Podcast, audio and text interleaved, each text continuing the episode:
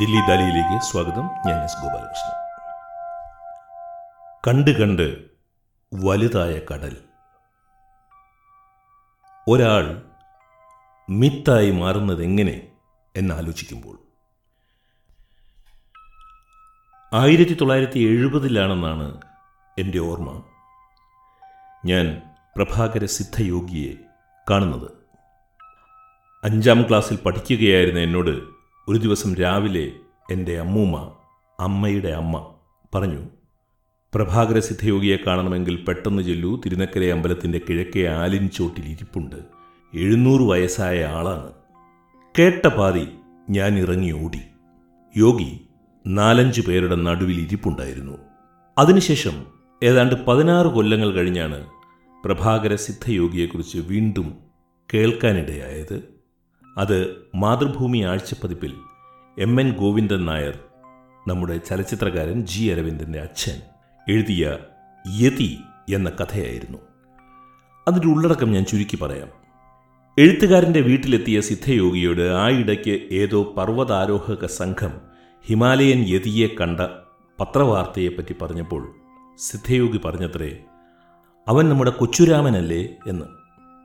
ഏതാണ്ട് അഞ്ഞൂറ് കൊല്ലം മുൻപ് ഇന്ന് മാവേലിക്കര എന്നറിയപ്പെടുന്ന പ്രദേശത്തു നിന്നും യോഗിയുടെ കൂടെ ഹിമാലയത്തിൽ പോയ കൊച്ചുരാമൻ എന്ന പയ്യൻ ഏതോ വിശേഷവിധിയുള്ള കൂൺ മഷ്റൂം കൂൺ കഴിച്ചതിനെ തുടർന്ന് ശരീരം വലുതായി ഹിമമനുഷ്യനായതാണത്രേ.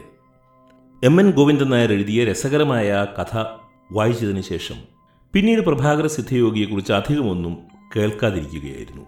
അങ്ങനെ ഇരിക്കുമ്പോൾ ആയിരത്തി തൊള്ളായിരത്തി തൊണ്ണൂറ്റിയഞ്ചിൽ കോട്ടയത്തെ ഒരു ഹോട്ടലിൽ കയറിയ ഞാൻ ഒരു ഫോട്ടോ കാണാനിടയായി.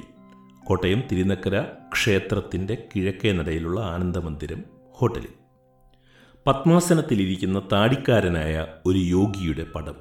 താഴെ എഴുതിയിരിക്കുന്നു ബ്രഹ്മശ്രീ ശിവപ്രഭാകര സിദ്ധയോഗി പരമഹംസർ. ജനനം ആയിരത്തി ഇരുന്നൂറ്റി അറുപത്തി മൂന്ന് മരണം ആയിരത്തി തൊള്ളായിരത്തി എൺപത്തി ആറ് എല്ലാ യുക്തികളെയും അതിജീവിക്കുന്ന ഒരു നാട്ടുവർത്തമാനത്തിൽ സജീവമായി തുടരുന്ന കൗതുകമാണ് ഇത്. ആ കൗതുകത്തിന്റെ ജന്മഹേതുവായ കുറിയ മനുഷ്യരൂപത്തെയും അദ്ദേഹത്തിന്റെ ശിഷ്യത്വം അംഗീകരിക്കുന്ന അനവധി ജനങ്ങളെയും പഴയ തിരിക്കൊച്ചിയിൽ പ്രത്യേകിച്ച് കോട്ടയം പ്രദേശത്ത് ഒരു മിത്തായി വളർന്ന അദ്ദേഹത്തിന്റെ അപദാനങ്ങളെയും നാം എങ്ങനെ വിലയിരുത്തും? നാനാർത്ഥങ്ങളിൽ വേർപിരിയുന്ന വിവിധ അവധൂത സമ്പ്രദായങ്ങളിലൊന്നിൽ ഈ വിഹാരിയുടെ നാടോടി ജന്മത്തെ നമുക്ക് പെടുത്താനാകുമോ? കേവലയുക്തിക്ക് അവധി നൽകിയാൽ മാത്രം പ്രവേശം ലഭിക്കുന്ന ഒരു മേഖലയിലാണ് പ്രഭാകര സിദ്ധയോഗിയെക്കുറിച്ചുള്ള കേട്ടുകേൾവികൾ അഴിയന്തോറും കുരുങ്ങുന്ന പുകച്ചുരുളുകളായി പടർന്നത് പടർന്നുകൊണ്ടിരിക്കുന്നത്. രണ്ടായിരത്തി മൂന്നിലെ ക്രിസ്മസിന്റെ അവധിക്ക് ഡൽഹിയിൽ നിന്നും കേരളത്തിലെത്തിയ ഞാൻ ശിവപ്രഭാകര സിദ്ധയോഗിയുടെ സമാധിസ്ഥലമായ പുലിപ്പാറയിൽ പോയിരുന്നു. എന്റെ സുഹൃത്ത് എസ് രാധാകൃഷ്ണനും ഒത്താണ് ഞാൻ പോയത്. പത്തനംതിട്ടയ്ക്കടുത്തുള്ള ഓമല്ലൂരിലാണിത്. വിജനവും ഇരുട്ട് നേരത്തെ പരക്കുന്നതുമായ പൊന്തകൾ നിറഞ്ഞ കുന്നിൻ പുറമാണ് അത് ഇക്കാലത്തും. സിദ്ധയോഗി അവിടെ താമസിച്ചിരിക്കാൻ ഇടയുള്ള കാലങ്ങളിൽ അവിടം കൂടുതൽ ഇടതൂർന്ന വനമായിരുന്നിരിക്കണം മരിക്കുന്നതിനു മുൻപുള്ള ഇരുപത്തിയഞ്ച് കൊല്ലത്തോളം അദ്ദേഹം ഈ പുലിപ്പാറയ്ക്ക് അടുത്തുള്ള ഒരു വീട്ടിലായിരുന്നു താമസിച്ചിരുന്നത് എന്ന് അദ്ദേഹത്തിന്റെ സന്തത സഹചാരിയായിരുന്ന നാദകുഴിയിൽ ജനാർദ്ദനൻ നായർ എന്നോട് പറഞ്ഞു. നാടോടിയായ അവധൂതനായിരുന്നു ശിവപ്രഭാകര സിദ്ധയോഗി. തന്റെ പ്രകൃതങ്ങളാലും സ്ഥലകാല രാശികളെ ഇണക്കിയും പിണക്കിയുമുള്ള സംഭാഷണ കൗശലത്താലും അടുത്തിടപഴകുന്നവരെ ഒരു മാന്ത്രിക നാടകത്തിലെ അംശമാക്കി മാറ്റുവാനുള്ള കഴിവ് ഇദ്ദേഹത്തിനുണ്ടായിരുന്നു എന്ന് വേണം കരുതാൻ. ആയിരത്തി തൊള്ളായിരത്തി നാൽപ്പത്തി എട്ടിൽ അന്നത്തെ മാതൃഭൂമി ദിനപത്രത്തിൽ വന്ന ഒരു വാർത്ത നോക്കൂ. അറുന്നൂറ്റി എൺപത്തിയഞ്ച് വയസ്സായ യതിവര്യൻ മട്ടാഞ്ചേരി പോലീസ് കസ്റ്റഡിയിൽ എന്നായിരുന്നു ഈ വാർത്തയുടെ തലക്കെട്ട്.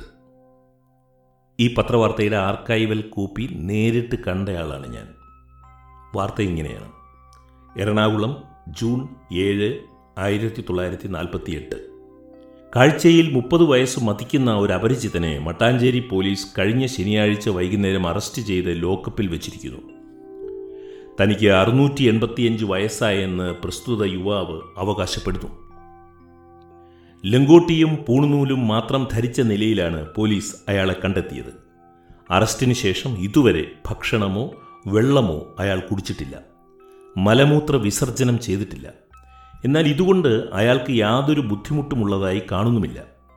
കൊല്ലവർഷം നാനൂറ്റി മുപ്പത്തിയെട്ട് അതായത് ക്രിസ്തു അബ്ദം ആയിരത്തി ഇരുന്നൂറ്റി അറുപത്തി മൂന്നിലെ മീനമാസത്തിലെ പൂരൂരുട്ടാതി നാളിലാണ് താൻ ജനിച്ചതെന്നും സുപ്രസിദ്ധമായ അകവൂർ മനയിലെ അംഗമാണ് താനെന്നും അദ്ദേഹം പറയുന്നു.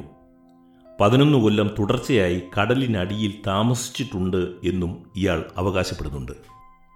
ഇന്ന് കേരളത്തിലെ ഏതെങ്കിലും ഒരു പോലീസ് സ്റ്റേഷനിൽ ഇങ്ങനെയൊരു പ്രതി വന്നാൽ എഫ് ഐ ആർ തയ്യാറാക്കുമ്പോഴുണ്ടാകാവുന്ന ആശയക്കുഴപ്പത്തെക്കുറിച്ച് ഒന്ന് ആലോചിച്ചു നോക്കൂ. അപ്പോൾ അരനൂറ്റാണ്ടിന് മുൻപുള്ള സ്ഥിതി പ്രത്യേകിച്ച് പറയേണ്ട കാര്യമുണ്ടോ? പൊതുവേ സന്യാസിമാരോട് അവരുടെ പ്രായം ചോദിക്കരുത് എന്നൊരു ധാരണയുണ്ട്. പൂർവാശ്രമ സംബന്ധിയായ ജനനവുമായി പുതിയ ജീവിതത്തിന് ബന്ധമില്ല എന്ന വിശ്വാസം കൊണ്ടാകാം ഇത്. അലഹബാദിലെ മഹാകുംഭമേളയിൽ കണ്ട ഒരു നാഗബാബയെ ഞാൻ ഓർക്കുന്നു. പതിറ്റാണ്ടുകളായി അയാളുടെ വലത് കൈ ശോഷിച്ച് നിറംമാറ്റം വന്നിരിക്കുന്നു. നഖങ്ങൾ വൃത്തിയില്ലാതെ വളർന്ന് താഴോട്ട് തൂങ്ങിയിരിക്കുന്നു. അദ്ദേഹത്തിനോട് പ്രായം എത്രയായി എന്ന് ഞാൻ ചോദിച്ചപ്പോൾ ഒട്ടും രസിക്കാത്ത മട്ടിൽ യുഗങ്ങളായി എന്ന് മറുപടി പറഞ്ഞു. നാടോടികളായ അവധൂതന്മാർ ഇങ്ങനെയാണ്. അവർ ചെറിയ വാചകങ്ങളിൽ നമ്മുടെ ജീവിതത്തിന്റെ താളം തെറ്റിക്കും. സാധാരണക്കാർ സ്വതസിദ്ധമാക്കിയിരിക്കുന്ന ജീവിതത്തിന്റെ സൂത്രവാക്യങ്ങളിൽ പൊതുവെ പുതിയ ചേരുവ ചേർത്താണ് ഇവർ ഈ താളം തെറ്റിക്കുന്നത്. സൂത്രവാക്യം തെറ്റുമ്പോൾ ഗണിതശാസ്ത്രം തന്നെ തകരും. ആ തകർച്ചയിലാണ് ഇവരുടെ മാന്ത്രിക ഗോപുരം ഉയരുന്നത്. പ്രഭാകര സിദ്ധയോഗി പതിനൊന്ന് കൊല്ലത്തോളം കടലിനടിയിൽ താമസിച്ചു എന്ന് പോലീസ് സ്റ്റേഷനിൽ ബോധിപ്പിച്ചു എന്ന് ഞാൻ പറഞ്ഞല്ലോ. ഈ ജലവാസത്തിന് ശേഷം കരയിലേക്ക് വന്നപ്പോൾ അദ്ദേഹത്തിന്റെ ശരീരത്തിൽ കടൽക്കാക്കകൾ അള്ളിപ്പിടിച്ചിരുന്നത്രേ. വലിയ വലിയ മത്സ്യങ്ങൾ അദ്ദേഹത്തിന്റെ കൂട്ടുകാരായിരുന്നത്രേ. സംഭാഷണത്തിലൂടെ പെരുകുന്ന ഈ വിവരണങ്ങളിലൂടെ ചുറ്റിലും ഇരിക്കുന്ന ആളുകളുടെ മനസ്സിൽ കടലിൽ നിന്നും ഉയരുന്ന കൊളോസസിനെ പോലെ ഒരു രൂപം തെളിഞ്ഞു വരികയാണ്. ആയിരത്തി തൊള്ളായിരത്തി നാൽപ്പത്തി എട്ടിൽ പോലീസ് സ്റ്റേഷനിൽ നിന്നും അദ്ദേഹത്തെ ഇറക്കിക്കൊണ്ടുപോയത് ആലുവായിലെ അകവൂർ മനയിലേക്ക് തന്നെയാണ്. മനയ്ക്കൽ കുറച്ചുനാൾ അദ്ദേഹം താമസിച്ചിരുന്നു താനും. ആയിരത്തി തൊള്ളായിരത്തി നാൽപ്പത്തിയെട്ട് ഒക്ടോബർ ഒൻപതാം തീയതി കോട്ടയത്ത് നിന്നിറങ്ങിയ പൗരധ്വനി ദിനപത്രത്തിൽ അകവൂർ മനയ്ക്കൽ നാരായണൻ നമ്പൂതിരിപ്പാട് ചൊവ്വര എന്നൊരാൾ എഴുതിയ ഒരു കുറിപ്പ് ഉണ്ട്. അതിൽ മനയ്ക്കൽ വന്ന് താമസിക്കുന്ന പ്രഭാകര സിദ്ധയോഗി ഉണ്ടാക്കിയിരിക്കുന്ന വാദപ്രതിവാദങ്ങളെയും കോലാഹലങ്ങളെയും നിശിതമായി വിമർശിച്ചിട്ടുണ്ട്. മനയ്ക്കലെ ഒരു തിരുമുൽപ്പാട് വഴിയാണ് അദ്ദേഹത്തിന് ഭക്ഷണം എത്തിച്ചിരുന്നതെന്നും എന്നാൽ ഒരു ദിവസം ഒരു നായർ വഴി ഭക്ഷണം കൊടുത്തപ്പോൾ പ്രക്ഷുബ്ധനായ യോഗി ഇനി തനിക്ക് മനക്കൽ നിന്ന് ഭക്ഷണം വേണ്ട എന്ന് തീരുമാനിച്ചെന്നും കുറിപ്പ് പറയുന്നു.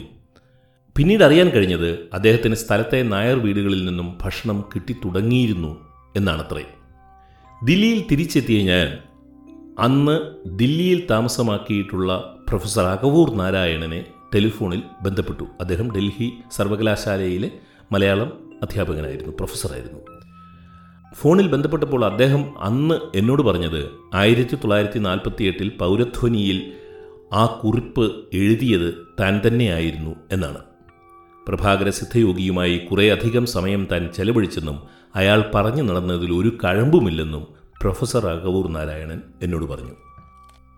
എന്നാൽ ഈ പോഡ്കാസ്റ്റ് അദ്ദേഹത്തിന്റെ എഴുന്നൂറ് വയസ്സ് നീണ്ട ജീവിതത്തെക്കുറിച്ചോ അകവൂർ മനയിലെ അച്ഛനെക്കുറിച്ചോ ആഴ്വാഞ്ചേരിയിലെ അമ്മയെക്കുറിച്ചോ ഉള്ള അവകാശവാദങ്ങളെ പരിശോധിക്കുവാനല്ല.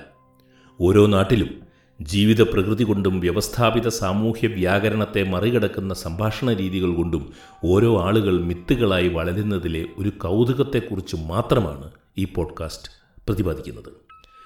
കണ്ട് കണ്ടാണ് കടൽ ഇത്ര വലുതായത് എന്ന് കവി കെ ജി ശങ്കരപ്പിള്ള എഴുതിയതുപോലെ പറഞ്ഞു പറഞ്ഞ് ഒരാൾ അസാധാരണനാകുകയാണ്.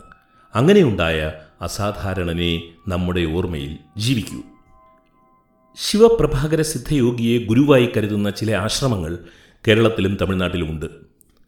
തിരുനെൽവേലിയിലെ ശങ്കരൻ കോവിലിൽ പാമ്പാട്ടി സിദ്ധരുടെ ആശ്രമം തലശ്ശേരിയിലെ ശിവപ്രഭാകര സിദ്ധയോഗി സത്സംഗാശ്രമം പത്തനംതിട്ടയിലെ ഓമല്ലൂരിലുള്ള പ്രഭാകര സിദ്ധ പരമഹംസ അദ്വൈതാശ്രമം എന്നിവ ഇതിൽപ്പെടുന്നു പ്രഭാകര സിദ്ധയോഗി തിരുവിതാംകൂറിൽ പ്രത്യേകിച്ച് കോട്ടയം പ്രദേശങ്ങളിൽ കൗതുകവും ജിജ്ഞാസയും വിതറി നടന്നിരുന്ന കാലങ്ങളിലാണ് കേരളത്തിലാകമാനം സാമൂഹ്യ നവോത്ഥാനത്തിന്റെ സന്ദേശവുമായി സഞ്ചാരിയും അവധൂതനും ഗുരുവുമൊക്കെയായിരുന്ന ശ്രീനാരായണ ഗുരുവും ജീവിച്ചത്.